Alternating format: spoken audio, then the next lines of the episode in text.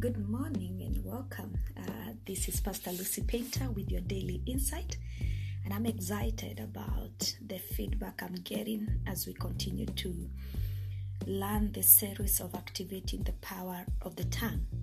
And so, yesterday we stopped where we said that the tongue is a small part of the body, but it makes great boast. And the word continues to say, Consider what a great forest is set on fire by a small spark.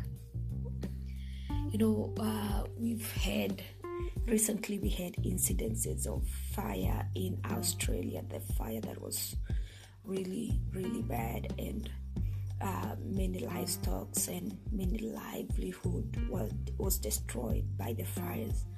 Uh, we had the California fires a while ago, and maybe you have heard or you witnessed about fires. And James says that that great forest is set fire by a small spark. It's not necessarily that uh, accelerant was was hosed on it and the trees burned down, but just a small spark can cause a great forest to burn down. And James compares that with the tongue, and he says the tongue is also a fire, a world of evil among the parts of the body. I don't know whether you have thought about your tongue that way, but I want you to look at that symbol symbol of fire and just think about that for a moment. The tongue is a fire. Tongue is a fire, a world of evil among the parts of the body. And inasmuch as the tongue is small, he says, it corrupts the whole body, sets the whole course of one's life on fire, and itself is set on fire by hell. So, like we said yesterday, we have to master our tongues. We have to bridle our tongues. We have to be careful on how we use our tongue. It's a weapon, it's a fire. We cannot be careless with how we unleash it. We cannot be ignorant of the damage that it can cause. We cannot be ignorant of the good that it can do. The tongue is a weapon.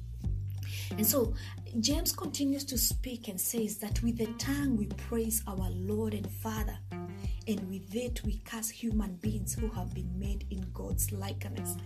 Yeah, it, it, it continues to draw the line about how we started this series and said that the power of life and death are in the tongue.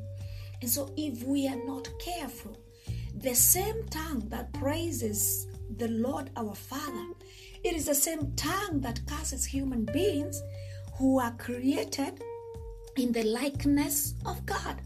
Out of the same mouth come praising and cursing. And he said, My brothers and sisters, this should not be. Can fresh water and salt water flow from the same spring?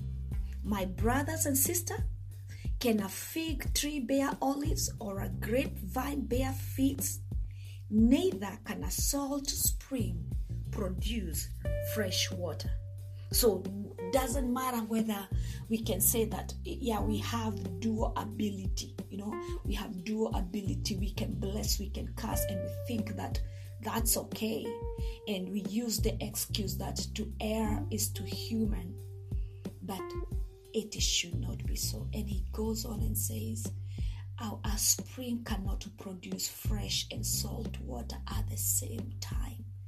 Because in the wrong end, it is not about the tongue, it is about the deposit that is inside that dictates what kind of power is going to be unleashed. Because the Bible says that out of the abundance of the heart the mouth speaketh.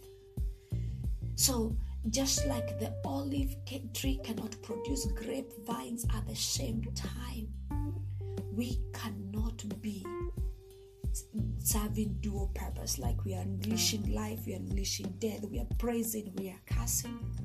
We have to make a stand. and purpose that our tongue as a weapon, we will use it for the glory of God. This is Pastor Lucy Painter with your daily insight we continue with the mystery of the tongue. Shalom.